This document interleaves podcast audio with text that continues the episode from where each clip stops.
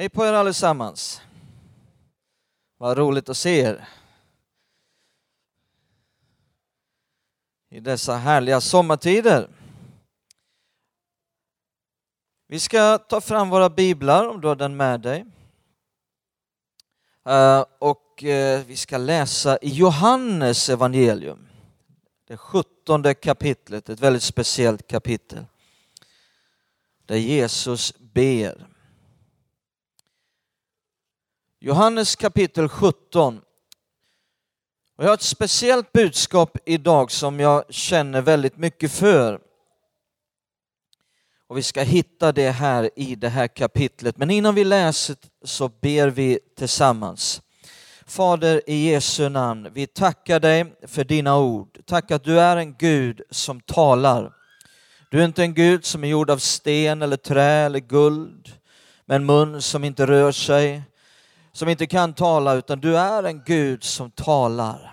Och vi vill öppna våra hjärtan, vi vill öppna våra sinnen. Vi vill få höra dina ord, för dina ord är räddning för våra liv.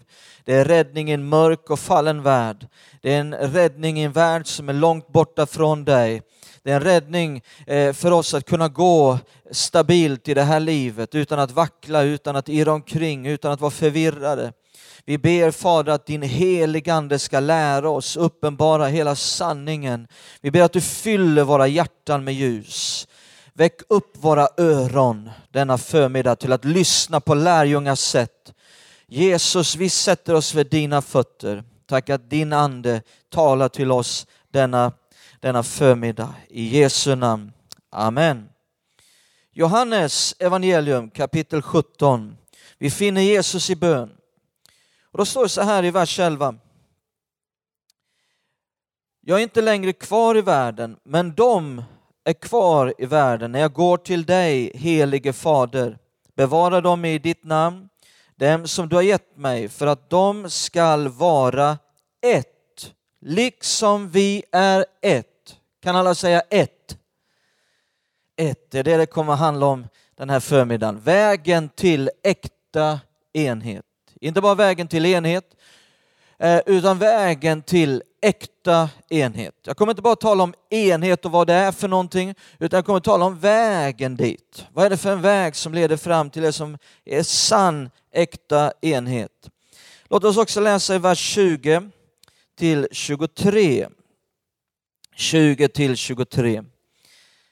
Men inte bara för dem ber jag, utan också för dem som genom deras ord kommer att tro på mig. Så nu ber Jesus för oss, för dig. Jag ber att de alla ska vara ett, och att så som du, Fader, är i mig och jag i dig, också de ska vara i oss, för att världen ska tro att du har sänt mig. Och den härlighet som du har gett mig har jag gett dem för att de ska vara ett, liksom vi är ett jag i dem och du i mig, för att de ska vara fullkomligt förenade till ett. Då ska världen förstå att du har sänt mig och har älskat dem så som du har älskat mig. Vi vet ju att bön förlöser Guds kraft. Bön är det som möjliggör för Gud att göra det som han redan vill göra. Eh, och så länge Jesus var här på jorden eh, så kunde han ju genom sin bön möjliggöra Guds vilja här på jorden. Eh, förlösa mycket av Guds kraft och Guds vilja här på jorden. Och nu när Jesus bara har en kväll kvar att leva, det här är kvällen innan korsfästelsen, så kommer Jesus att, att be för det som är mest angeläget. Eh, och så ber han för enhet mellan de troende, att vi ska vara ett. Och, och eh, Här kan vi förstå hur angeläget det här är för Herren, enhet, att vi är ett. Han ber för det som är mest angeläget nu. Han har bara en kväll kvar att be här på jorden. Eh, eh och, och Det som är angeläget för Herren behöver ju bli väldigt angeläget för oss. Eller hur? Enhet är också någonting som man eh, de sista tio åren eh, har talat väldigt mycket om på en del håll. Eh, ja, man har alltid talat mycket om det här och inte desto mindre de sista åren. Och så jag kände att jag ville beröra det här ämnet på något sätt. Vi ska läsa en del bibelställen och studera detta tillsammans. Det var någon, sen tror jag också att man behöver inte bara förstå vad enhet och äkta enhet är, utan man behöver först kanske förstå vad det inte är. Vad är, vad är det inte? Eh, det var någon som sa så här att ja, ibland så är kyrkoekumenik inte mer enhet än när man binder ihop svansen på nio katter och kallar det för enhet. Det kan väl ligga någon viss sanning i det. Vad är enhet inte? Jag lyssnar noga. Enhet är inte avsaknad av splittring. Alltså bara för att det inte finns splittring eller bara för att det inte finns söndring betyder inte att det finns enhet. Eh, eh en församling som är fylld av apati, likgiltighet, där alla är apatiska och likgiltiga, ja där finns heller ingen splittring eller söndring. Men det finns ingen äkta enhet. Ehm, en församling som är död, där eh, finns inte splittring och det, det, finns faktiskt, det finns ingen som bryr sig tillräckligt mycket om någonting för att det skulle kunna bli söndring. Om en församling rent utav är död, ja då, då finns inte mycket splittring och söndring. Men det finns inte den enhet som Jesus ber om. Ja, men får man säga att en församling är död? Ja, det kanske man ska vara försiktig med. Men faktum är att Jesus kallar en församling för död. Har ni läst det någon gång? I Uppenbarelseboken, församlingen i Sardes. Kommer ni ihåg de sju församlingarna i Uppenbarelseboken? Och Jesus säger till Sardes församling, du har rykte om dig att du är levande, men du är död. Ehm, så när det inträffar en fullständig apati och likgiltighet, ja då finns heller inte eh, någon splittring. Så avsaknaden av splittring, det är inte enhet, det är inte det vi talar om. Vi ska gå till första Mosebok kapitel 11 så ska vi först av allt se konsekvensen av enhet. Konsekvensen av enhet. Första Mosebok 11. Vad är det som enhet leder till? Den här äkta enheten, den enhet som Jesus ber för. Första Mosebok 11 så läser vi vers 4 till 8. Det här handlar ju om Babels torn. Och de sa, kom så bygger vi oss en stad och ett torn som har spetsen uppe i himlen. Låt oss göra oss ett namn så att vi inte sprids ut över hela jorden. Då steg Herren ner för att se på staden och tornet som människorna byggde. Herren sa, lyssna nu på vad Herren säger. Se, de är ett enda folk och de har ett enda språk. Detta är deras första tilltag och härefter skall ingenting vara omöjligt för dem, vad de än beslutar sig för. Låt oss stiga ner och förbistra deras språk så att den ene inte förstår vad den andra säger så spred Herren ut dem därifrån över hela jorden och de måste upphöra att bygga på staden. Eh, så här säger eh, Herren, de är ett enda folk, de har ett enda språk, alla förstår varandra och därför skulle ingenting vara omöjligt. Som konsekvens av enhet emellan människor, det skapar en enorm förmåga att utföra enorma bedrifter. Det är en konsekvens av enhet. Vi talar nu om fördelarna av enhet. Vad är det som det leder till som är så attraktivt? Jo, en enorm förmåga att utföra enorma bedrifter. Det här är en anledning varför enhet är så viktigt och det är också en anledning varför djävulen vill slå på enhet. Titta nu i Matteus 12, Jesus talar om de här bitarna. Matteus 12 och vers 25. Matteus 12 och 25. Jag säger Jesus så här, men Jesus visste vad de tänkte och sa till dem, ett rike som är splittrat blir ödelagt och en stad eller en familj. Lägg märke till att Jesus inkluderar familj som är splittrad kommer inte att bestå. Så här ser vi splittringens konsekvenser. Eh, motsatsen är då att enhet ger ett skydd. Enhet ger trygghet. Enhet ger ett försvar emot fientliga makter som vill attackera. Det ger också ett försvar mot inre krafter som vill eh, orsaka ett sönderfall. Så det är också en positiv konsekvens av enhet. Det ger skydd, det ger trygghet, det ger försvar. Titta i psalm 133, vi ser ytterligare konsekvens. Psalm 133. Det här är en underbar psalm som jag tror säkert du har hört många gånger. Psalm 133, en liten psalm, tre versar.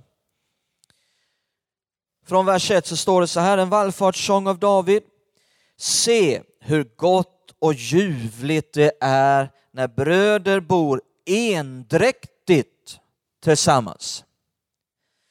Det är som när den dyrbara oljan i huvudet rinner ner i skägget, i Arons skägg och ner över kragen på hans dräkt.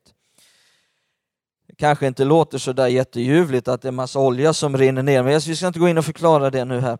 Eh, det är som Hermons dagg som faller ner på Sions berg. Ty där ger Herren befallning om välsignelse, om liv till evig tid.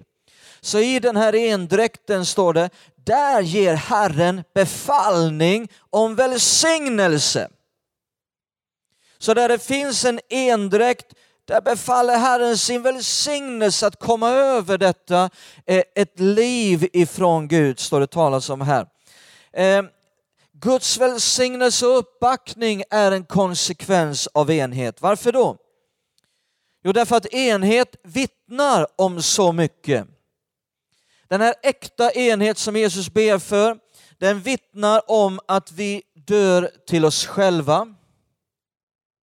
Att vi kan släppa fram andra. Att vi inte stångar oss fram och, och, och, ska ha igenom våra åsikter till varje pris, kosta vad det kosta vill. Det vittnar om en kravlös kärlek. Där man kan älska de människor som eh, inte tycker exakt likadant eller har samma åsikt så finns en, en kravlös kärlek. Det vittnar så mycket om det som Guds rike är fullt utav. Eh, och det är därför som Gud välsignar detta, som han backar upp detta. Eh, så vi ser alltså här utifrån eh, flera eh, synvinklar att enhet är något som är värt att sträva efter. Det finns enormt positiva konsekvenser. Och därför måste vi fråga oss då, hur kan vi sträva efter denna enhet på rätt sätt? Och vad är det vi strävar mot? Vad är äkta enhet? Vad är det för enhet som Jesus egentligen ber för den, den kvällen? Vi går tillbaka till Johannes 17 så ska vi se vad det är för enhet som Jesus eh, ber för. Johannes 17, vers 11 igen. Johannes 17, 11. Jag är inte längre kvar i världen, men de är kvar i världen när jag går till dig, helige Fader. Bevara dem i ditt namn som du har gett mig för att de ska vara ett, liksom vi är ett. Hörde du det? För att de ska vara ett, liksom. Och här kommer den typ av enhet som Jesus ber för. Liksom vi är ett. Titta i vers 22 också. Vers 22. Och den härlighet som du har gett mig har jag gett dem för att de ska vara ett liksom vi är ett.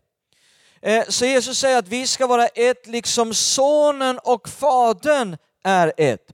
Det är denna typ av enhet som vi strävar mot. Ehm, det, det är också utifrån denna enhet mellan Fadern och Sonen eller låt oss inkludera hela treenigheten. Det är utifrån enheten i treenigheten eh, som all enhet utgår. Det är där vi måste börja. Enhet är en grundläggande egenskap i treenigheten. Allt i universum skapades av Gud eh, för att passa ihop på ett djupt och underbart och härligt sätt. Det finns harmoni och symmetri i allt som Gud gör. Allt som Gud skapar kommer utifrån enhet och utvecklas mot enhet. Det är där det börjar. Om vi ska tala om vägen till äkta enhet så måste vi börja hos Fadern och Sonen, treenigheten, den enheten. Det är därifrån det börjar. finns ingen enhet utan det. Ehm, vi kan ju vara väldigt glada att Fadern, Sonen och den helige Ande inte bråkar inbördes allt emellanåt. Har du tänkt på det någon gång? Det skulle vara väldigt jobbigt. Jag hörde en rolig historia en gång eh, som handlade om när treenigheten skulle åka på semester. Jag tror det var en präst, jag har för mig att det var en katolsk präst till och med som berättade den här för mig. Men det, det är så många år sedan nu så jag har det lite diffust i alla fall. Jag kommer ihåg historien. Eh, Fadern, Sonen och den helige Ande skulle åka på semester. Så resonerade de var de skulle åka någonstans. Och Fadern han sa att jag skulle gärna vilja åka till Edens lustgård. Jag har sådana positiva minnen därifrån och också det som var svårt, men jag skulle gärna vilja få åka dit. Sonen han sa jag skulle gärna vilja få åka till Jerusalem. Det har alltid varit en speciell plats för mig och jag skulle gärna åka till Jerusalem. Så sa den helige Ande, jag skulle gärna vilja åka till Rom, för där har jag aldrig varit. Jag för mig det var en katolsk präst som berättade. Ja, nej, men så är det ju inte att de har de här typen av diskussion, utan det är ju en sån enorm enhet i treenigheten.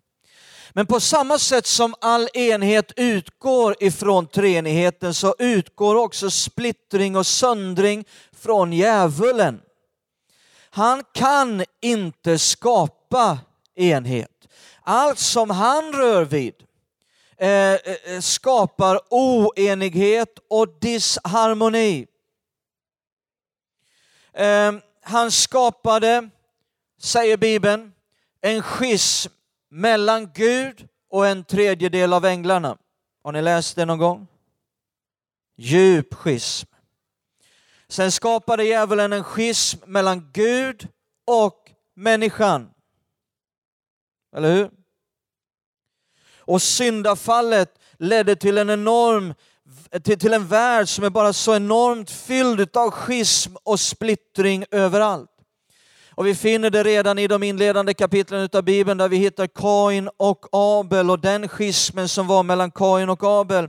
Och vi förstår att synd orsakar alltid disharmoni och schism. Eh, så det är på det sättet att enhet utgår från Gud. Vi måste hitta det om vi ska hitta vägen. Okej, okay. vad är nästa steg då? Vägen till äkta enhet. Eh, eh, kan vi nu tala om enhet i kyrkovärlden? Nej, nej, nej. Nästa steg är människan själv. Människan själv. Precis som Gud består utav, eller Eh, precis som gudomen är tre, Fadern, Sonen och den helige Ande, så är människan också tre. Har tre enheter, ande, själ och kropp, säger Bibeln. Eh, själ, det ord som översätts med själ från grekiskan är det grekiska ordet psyke varifrån vi har vårt svenska ord mycket. Det är den mentala dimensionen, den psykiska dimensionen, den dimension där du resonerar och så vidare. Vi ska inte gå in på det här allt för mycket. Eh, men eh, eh, människan har tre dimensioner i sig. Och det kommer aldrig att bli enhet i kyrkovärlden mellan alla troende om det inte först blir en enhet i människan själv och i dessa beståndsdelar som människan består utav. Ehm, och här kommer man in på detta att det finns ingen enhet utan ledarskap. Det här är en väldigt viktig sanning för att förstå äkta enhet. Det finns ingen enhet utan ledarskap. Till och med i gudomen är det på det sättet att det finns en ordning i gudomen. Eh, Bibeln säger att sonen underordnar sig fadern. Det står att den helige ande talar inte av sig själv utan bara det, av, det han hör. Han förhärligar sonen och så vidare. Det finns en ordning också där utav auktoritet och underordnande inom gudomen. Och på samma sätt måste det bli också i människan. Eh, Bibeln undervisar om den strid som kan vara mellan anden och köttet. Känner ni igen det? Jag ska inte gå in på djupet här. Eh, köttet är, handlar om själ och kropp.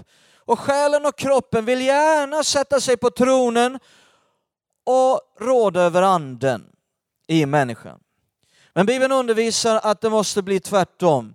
Att det sker ett underordnande av kroppen, av själen och de beståndsbitarna, ett underordnande under andens ledarskap, under andens kontroll. Och först då kan det bli en människa i harmoni och en enhet som rör sig, inte på ett splittrat sätt, utan som rör sig mot samma mål, åt samma håll. Så det måste bli en enhet inom människan själv.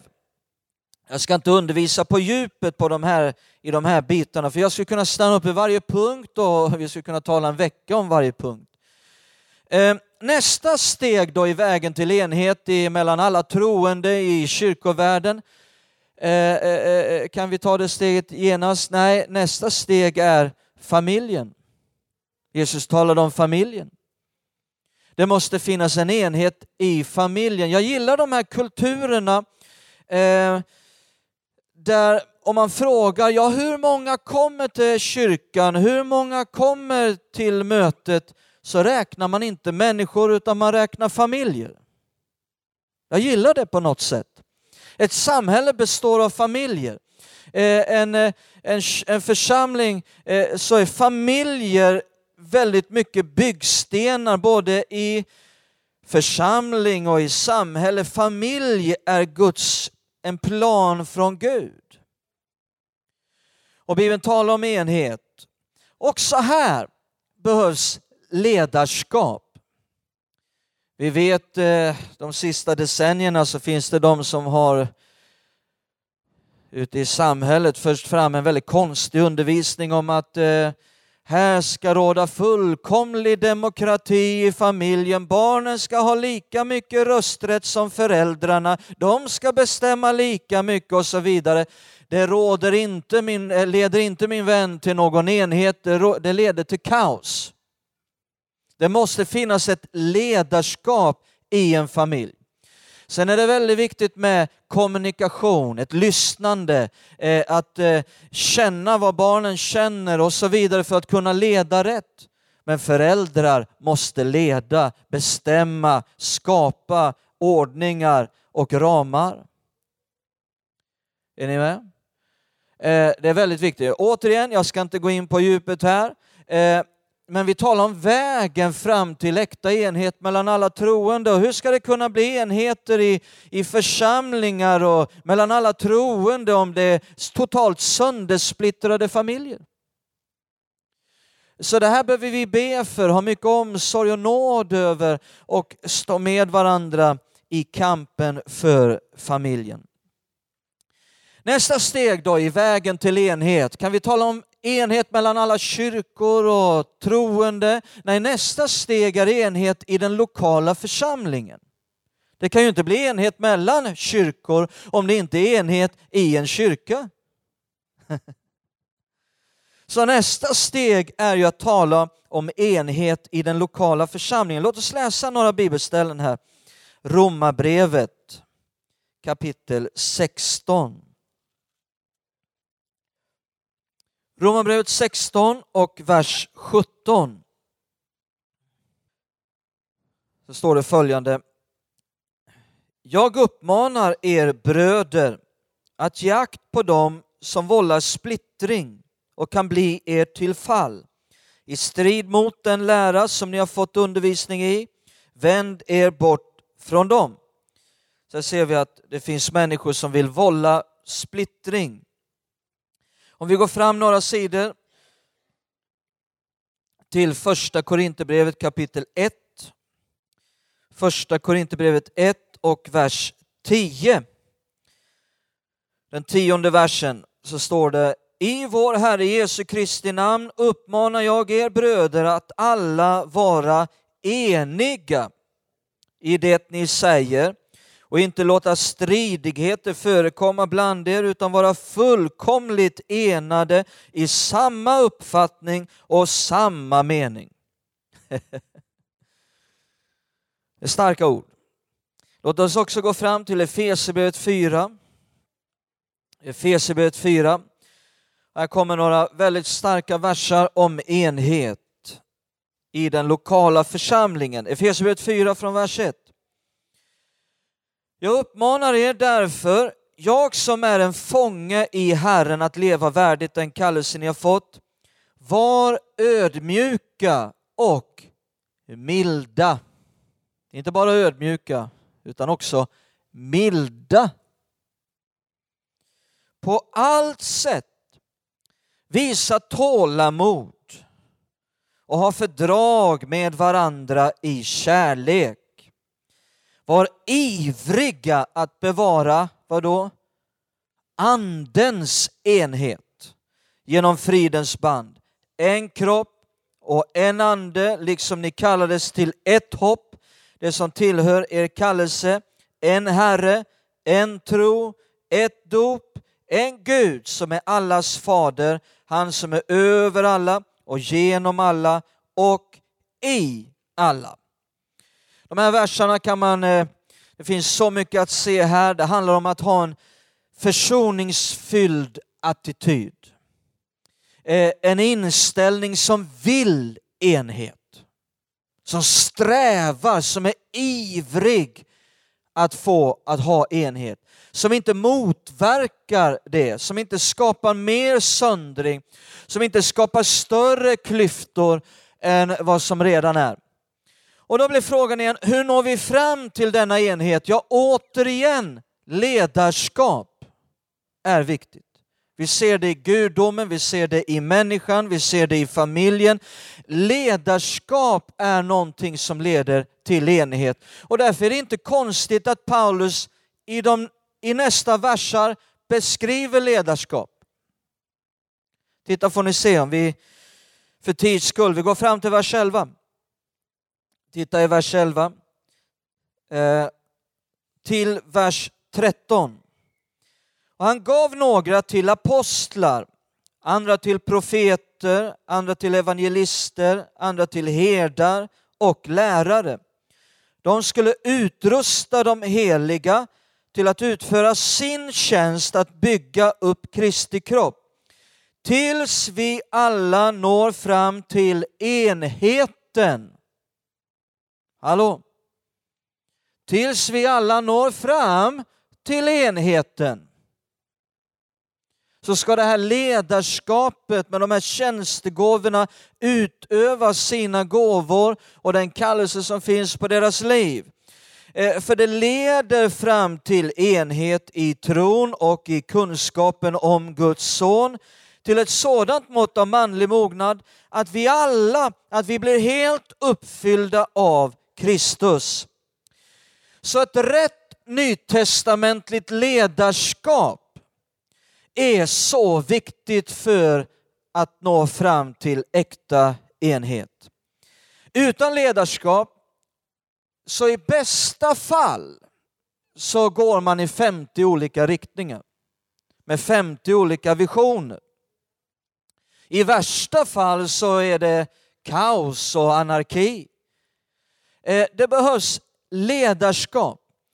Och det här går egentligen igen på alla områden i, i ett samhälle till och med.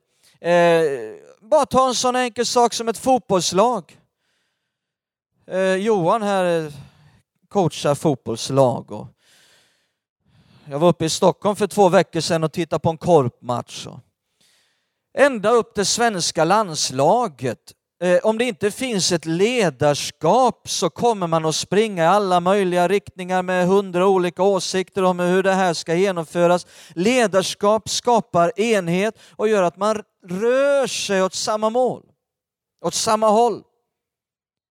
Med en plan, med en strategi, med en vision. Eh, det betyder inte att Johan inte lyssnar på grabbarna. Att han inte kommunicerar, att han inte känner vad de känner och han lyssnar in och sen utifrån det här så bildar han sig en uppfattning om hur vi ska leda det här. Är ni med? Ett ledarskap som tillåts att leda och kan utöva ledarskap är viktigt för den typ av enhet som Jesus ber för. Nästa steg i vägen till enhet, ja nu kan vi kanske börja tala om enhet mellan alla troende enhet bland kyrkosamfunden. Återigen, ledarskap. Ledarskap. Hur ska det bli enhet här? På denna karta. Återigen ledarskap. Ja, vilket ledarskap? Påven? Nej, Det eh, finns en del som tror att bara vi samlas under påven så ska vi få enhet. Nej, det är inte påvens ledarskap, det är inte, det är, det är inte ens Pelle Hörnmarks ledarskap. Vems ledarskap är det för att det ska bli enhet här? Jesu Kristi ledarskap. Det finns ingen enhet utan ledarskap och det är bara när vi samlas under hans ledarskap som det finns enhet. Där man inte underordnar sig Jesu Kristi ledarskap, där blir det omöjligt med enhet. Det är naivt att tro att det ska bli ledarskap.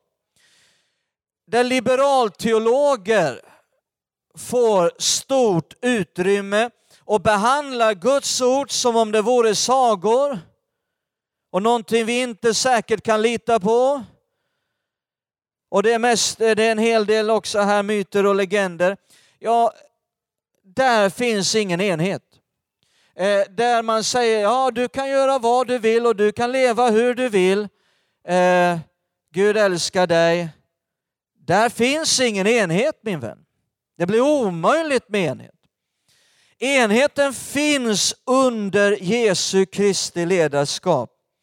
Eh, eh, eh, om man i ett sammanhang kan fatta stora och viktiga beslut som totalt är i strid med Jesu ord, då blir det väldigt svårt med enhet. Enheten är under Jesu Kristi ledarskap. Men där man i de olika kyrkosammanhangen underordnar sig Jesu Kristi ledarskap, då kan vi finna hur mycket enhet som helst med, med både baptister och metodister och katoliker och vilka du än vill. Då möts man över alla staket och samfundsgränser därför att man har tillsammans underordnat sig Jesu Kristi ledarskap.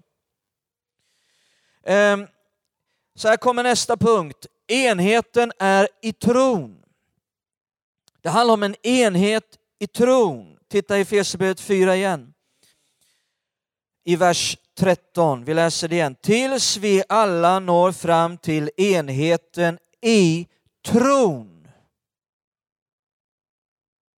Det är det det handlar om. Enhet i tron. Titta i Johannes 17. Johannes 17. Vi går tillbaka till kapitlet där Jesus ber för denna enhet och lyssna på vad han säger här i Johannes 17. Mitt i detta att han ber för enheten så, säger, så ber Jesus så här. Helga dem i sanningen. Ditt ord är sanning. Det handlar om ordet, Guds ord, som någonting väldigt viktigt för enheten. Ehm, ditt ord är sanning. Det handlar alltså inte om en enhet där vi kompromissar tillräckligt mycket, sänker ribborna tillräckligt mycket och blir så liberala så till sist så får alla plats. Det är inte den enheten som Jesus ber för. Det är en enhet i tron, det är en enhet baserad på Guds levande ord, en enhet som bara inträffar när vi möts under hans herravälde. Här kommer min sista punkt. Vi går till Efesierbrevet 4 igen. Efesierbrevet 4. Vad stod det för det står enhet i tron, men i några verser innan så står det så här i Efesierbrevet 4 och vers 3. Var ivriga att bevara andens enhet. Det är också ett annat uttryck. Vi läste enheten i tron, men nu står det andens enhet. Andens enhet, vad är det för någonting? Det har med den helige ande att göra. Andens enhet. Ehm, vi känner ju väl till pingstdagen för 2000 år sedan. Eh, och känner du inte till det så handlar det om att strax innan, strax efter att Jesus blev uppryckt till Guds tron efter hans död och uppståndelse så var ju alla lärjungarna samlade och på pingstdagen så kom den helige ande över dem, står det, och så började de tala andra språk som de inte hade lärt sig. Tungotalet. Och då står det att människor som var samlade från hela medelhavsområdet i Jerusalem för att fira högtiderna, eh, de kom springande. De tyckte det här var märkligt för de hörde alla, alla hörde lärjungarna tala på olika språk om Guds väldiga gärningar. Och så står det, vi förstår alla vad de säger. Vi förstår alla. Vänta här, det här är ju motsatsen till vad som hände vid Babels torn. Vid Babels torn där skingrade Gud språken så ingen förstod vad den andre sa. Nu sker en reversering av denna språkförbistring så att alla förstår. Och nu kan detta uppstå som kunde vara möjligt vid Babels torn då Gud sa ingenting ska vara omöjligt för dem. Alla förstår vad den andre säger. De är ett folk. Nu kan detta uppstå igen ett folk där alla förstår. I den helige Ande. En reversering. Och det finns en enorm potential i Guds rike när vi får en andens enhet. Denna utgjutelse av den helige Ande på pingstdagen orsakade att man blev ett hjärta och en själ.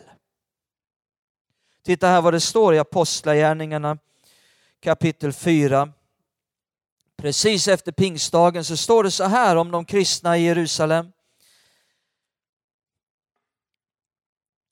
Apostlagärningarna 4 och så läser vi vers 32 till 33. Skaran av dem som trodde var ett hjärta och en själ och ingen enda kallade något av det han ägde för sitt, utan de hade allt gemensamt.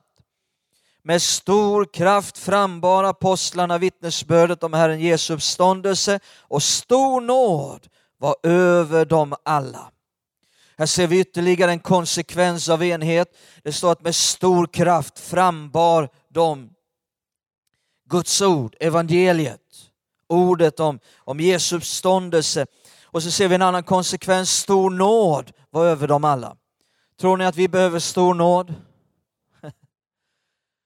Hur ska vi få, få stor nåd? Jo, var är det Gud kommer med sin välsignelse? Där det finns enhet.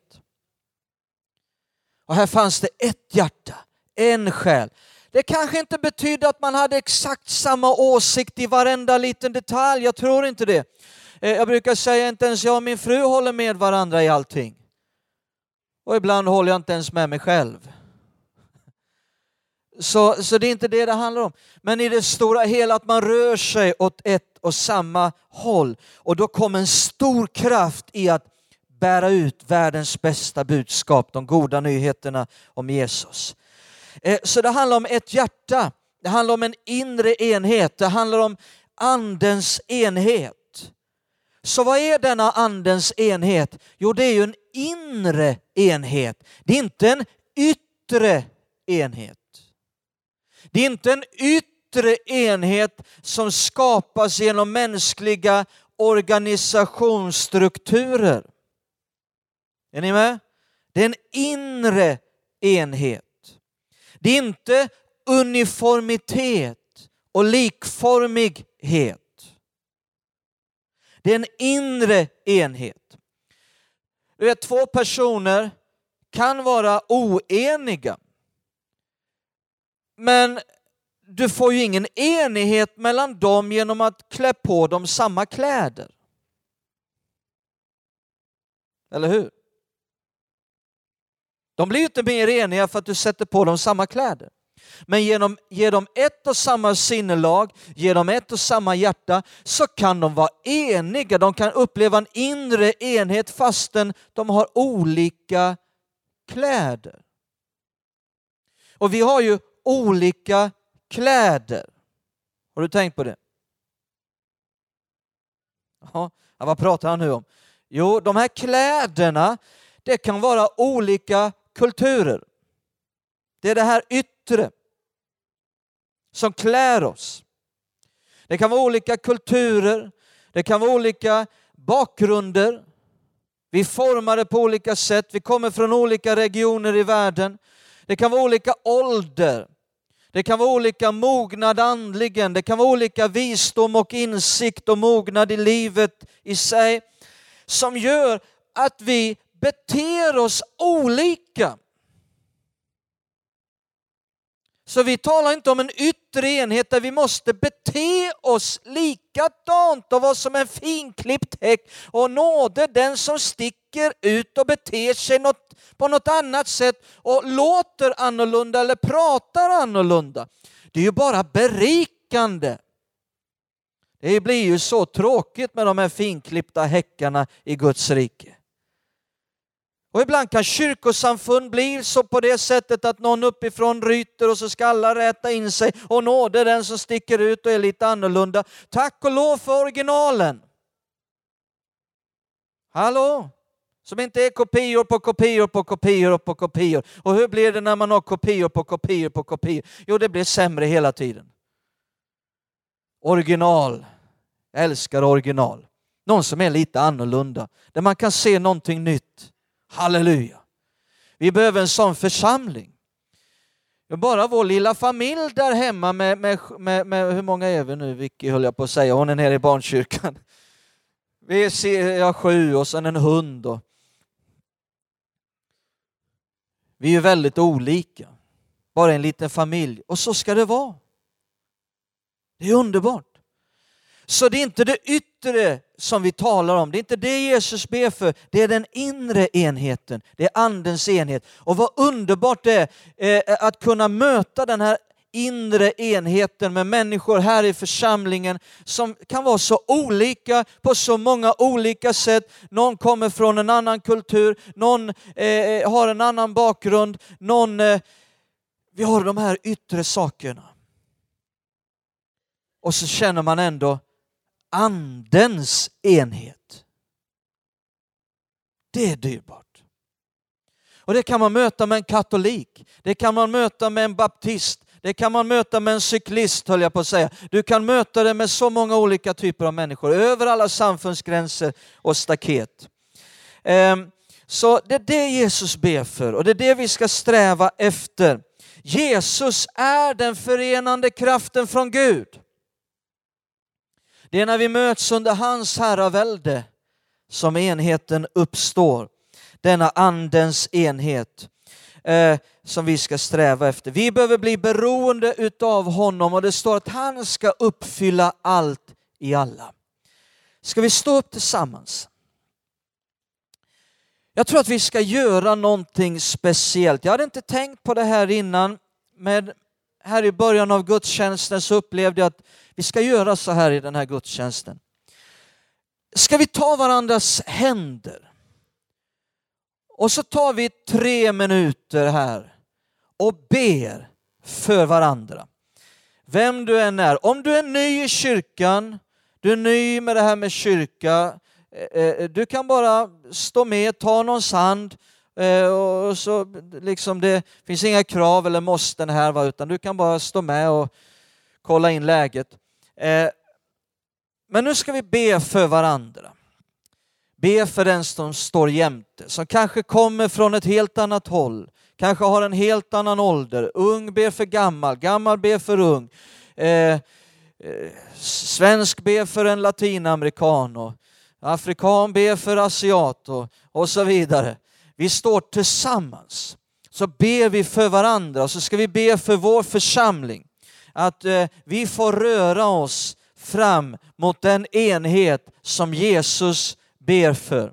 Och då kan vi bli en kyrka som kan få enhet med andra församlingar. Eh, jag har tyckt om, innan vi, innan vi ber, jag ska bara säga det här, jag har, jag, någonting gillade jag, med, eh, ja många saker gillade jag, men liksom det var någonting när jag kom till Skövde här som eh, jag tyckte väldigt mycket om och det, det var värmen som finns mellan de olika kyrkorna här i Skövde. Det är inte alltid självklart. Jag har varit på, på mer än en plats i, i Sverige och mött motsatsen också, där det är kallt, det är, det, det, det är stelt och det, det liksom finns inte den här värmen. Och... Men här finns en underbar enhet mellan olika kyrkor. Vi möts ofta, vi ber tillsammans och vi står med varandra här i Skövde i de olika församlingarna. Eh, vi behöver inte vara likadana till det yttre med de här kläderna. Det kan finnas olika kyrkokulturer och lite olika krydda på de olika kyrkorna. Men jag har märkt den här inre enheten, den här andens enhet och den uppskattar jag.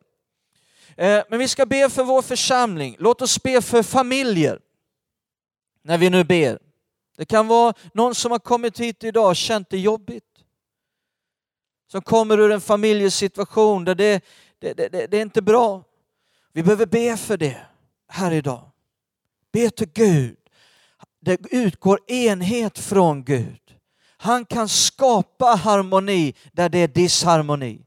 Han kan skapa ett hjärta eh, mellan olika människor av olika slag. Låt oss också lyfta det nu när vi ber. Eh, och, och så ber vi för vår församling. Vi ber för framtiden eh, vägen framåt, att vi ska få gå fram med kraft, att det ska bli en sån, ett hjärta, en själ, eh, så att det händer som Gud sa, ingenting ska vara dem omöjligt. Och, och, och, det handlar om att vi ska kunna genomföra det som är Guds plan och Guds kallelse på den här församlingen att nå ut med evangeliet, nå ut med världens bästa budskap och se mängder med människors liv bli förvandlade. Är ni med? Nu ber vi tillsammans. Ta någons hand nu och så bildar vi en lång kedja här. Eh, och så ber vi tillsammans. Tack Fader. Gud, vi kommer inför dig just nu. Vi tar detta ord ifrån Jesus denna bön ifrån Jesus till dig för 2000 år sedan. Vi gör den till vår bön. Den härlighet som du hade gett honom har han gett oss för att vi ska vara ett. Åh Gud, vi är så olika i oss själva.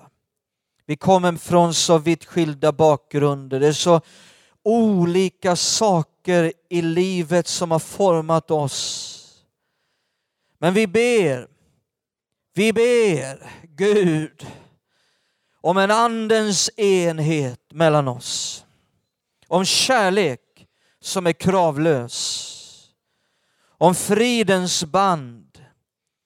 Om att kunna släppa fram. Om att dö till oss själva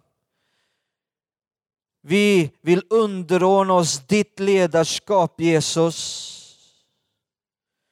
Och vi vill följa dig. Gud, vi ber. Ta en stund här och be för den som står jämte dig. Gud, Gud, Gud, Gud, Vi ber om din välsignelse. Vi ber att vi ska kunna ha en enhet som behagar dig. En endräkt, en endräkt som behagar dig. Som du kan utgjuta din välsignelse över. Precis som oljan som utgjuts över Arons huvud som flyter ner i hans skägg och ner över hans kläder. Den helige Andes olja,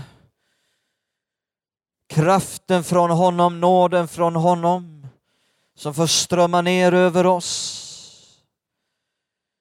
Vi ber om din härlighet, Gud. I din härlighet blir vi ett. Där ser vi vad som förenar oss, inte vad som skiljer oss. Utan din härlighet så ser vi bara det som skiljer oss. Därför ber vi om den himmelska härligheten. Att din vilja ska ske så som i himlen så på jorden. Gud, Gud, Gud. Vi ber om förlåtelse Gud om vi har gjort saker som har varit i strid med din andes vägledning där vi har gått på i köttet, där vi inte har varit milda. Gud, jag ber att Andens kontroll ska kunna dominera oss, kontrollera oss så att hans frukter får växa fram av vänlighet, av mildhet, av godhet, av kärlek, glädje, frid. Att det får genomsyra hela vår församling. Vi ber att alla kötsliga tendenser ska hållas i schack. Och att din ande ska få styra och leda. Åh Gud, jag ber för familjer. Tack för din nåd. Tack Gud att där det blev trasigt, där kan det bli helt. Där kan det bli harmoni och frid igen. Gud, jag ber för familjer, om beskydd, om visdom, om kraft att orka gå framåt in i en framtid som du förvandlar. Som inte är så som det var, som inte är så som det förflutna, utan som är på ett gudomligt sätt. Gud, jag ber för varje familj i den här församlingen Gud, jag ber om enhet i familjer. Jag ber om förståelse hur du har tänkt att det ska fungera. Åh Fader, jag prisar och lovar ditt underbara namn. Tack Gud, tack Gud. Halleluja, halleluja. I Jesu namn, Amen. Har ni någon mer sång? Vi, vi sjunger en sång till. Och innan vi sjunger den så vill jag säga så här att om du kom till kyrkan idag och du behöver förbön så finns vi här för att be för dig, samtala med dig. Vi har förebedjare här i församlingen som är redo här på första bänk efter gudstjänsten. Du är välkommen fram och vi ber för dig. Jag vill också säga att om du kommer hit till kyrkan idag och du säger Sven, jag är inte kristen, jag är inte det här ni kallar frälst. Så vill jag ge en inbjudan också till dig. Och det är det viktigaste tror jag som sägs i hela den här gudstjänsten, att Gud välkomnar dig till sitt rike. Till det himmelska riket. Bibeln säger att, att Jesus, Jesus sa, Jesus sa själv, se, jag står vid dörren och jag bultar. Den som öppnar och låter mig komma in, till den personen skall jag gå in och hålla måltid. Och där ger Jesus liv. Där ger Jesus en evighet i glädje, i frid. Och det kan Jesus erbjuda för att han dog för dig. Han gav sitt liv för dig. Han tog din synd, han tog min synd, alla människors synd och straff. Han tog straffet, domen, det vi hade gjort oss skyldiga till på korset. Han dog istället för oss.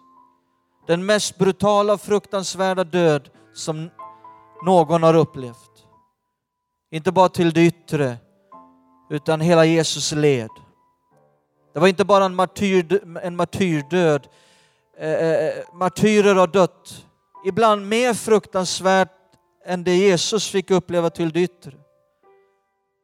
Men Jesus såg någonting mer han skulle genomlida i Getsemane kvällen innan så såg han en syn där Fadern sträckte fram kalken och i den kalken såg han synden, det han skulle dricka in, det han skulle bli gjord till.